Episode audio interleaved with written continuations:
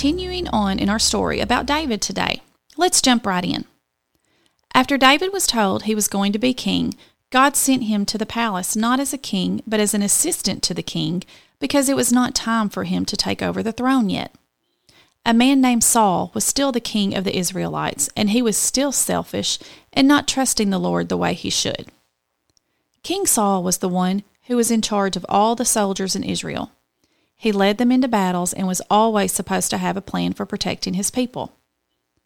One day, as the Israelite army was approached by the Philistine army, the Philistines were a group of people who hated the Israelites. They had one huge soldier named Goliath. He wore a thick bronze helmet.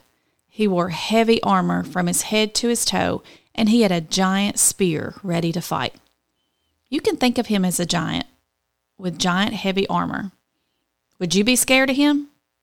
Yeah, I would be too. Let me set the scene for you. There were two mountains near each other. On top of one mountain was the Philistine army. On top of the other mountain was the Israelite army. In the middle was a valley where this giant named Goliath would come down to every day and yell out to the Israelite army. He would say, Hey, Israelites, send down one man to fight me. If you win, our whole country will be your servants. But if I win, then you have to be our servants. Day after day, Goliath would call out this same offer in a booming voice, and day after day, Nobody came to fight him. King Saul was the obvious choice because he was the leader, the head protector, and physically bigger than all the other soldiers. But Saul was terrified. He did not want to face Goliath, and none of the other soldiers did either. This went on for 40 days. Meanwhile, David had gone back to his home from the palace to feed his father's sheep.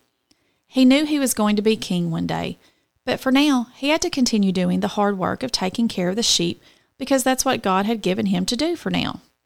David was obedient in all his tasks.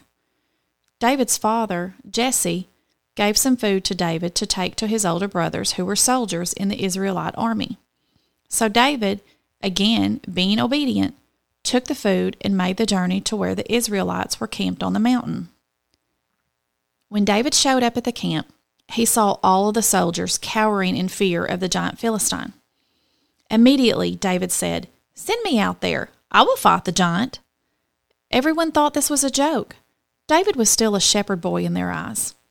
He was probably in his early teenage years, and the thought of him going up against the giant was almost laughable. King Saul said, You can't do that. You're too young and small. This giant has been training for battle since he was a little boy. There's no way you are prepared enough to fight him. David assured Saul with boldness that he could not only fight him, but kill him because God would protect him. David wasn't bold because he knew that he could beat Goliath, but because he knew God could beat Goliath. David tried on King Saul's armor, but it was much too heavy for him to even walk in, much less fight in, so he said, I do not need this armor. I will trust the Lord to protect me without it. So David entered the battle with simply five smooth stones and a slingshot. All of Israel held its breath as they watched what was about to unfold. When the giant finally saw David approaching him, he laughed. Bring it on, little boy, he boomed. David replied, You may be bigger than me and have all these fancy weapons, but I am fighting with the most powerful God of all armies on my side. With his help, I am going to kill you today. The giant began to run towards David, and David began to run towards the giant. At just the right time, David put a stone in his slingshot and hurled it at Goliath. It hit him right between the eyes, and the giant fell. He was dead. God had helped David defeat Goliath. When the rest of the Philistines saw that Goliath was dead, they took off running in fear. All of Israel celebrated.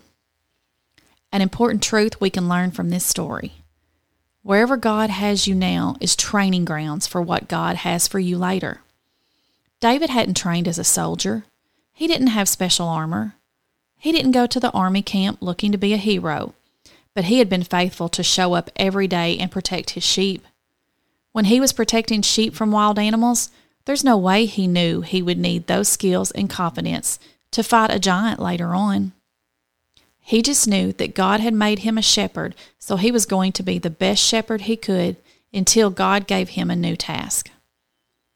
Wherever God has you now may seem boring or unimportant, but He will use it in your life somehow. Stay faithful, sweet friends. God wastes nothing. Grown ups, has there ever been a time in your life where you have felt stuck or in a low place, but God later used it for good? Share about that time now. Kids, is there something in your life that seems unfair or boring and you don't know why God has you where He has you? Talk with your grown up about some of the ways God could be preparing you for something bigger down the road.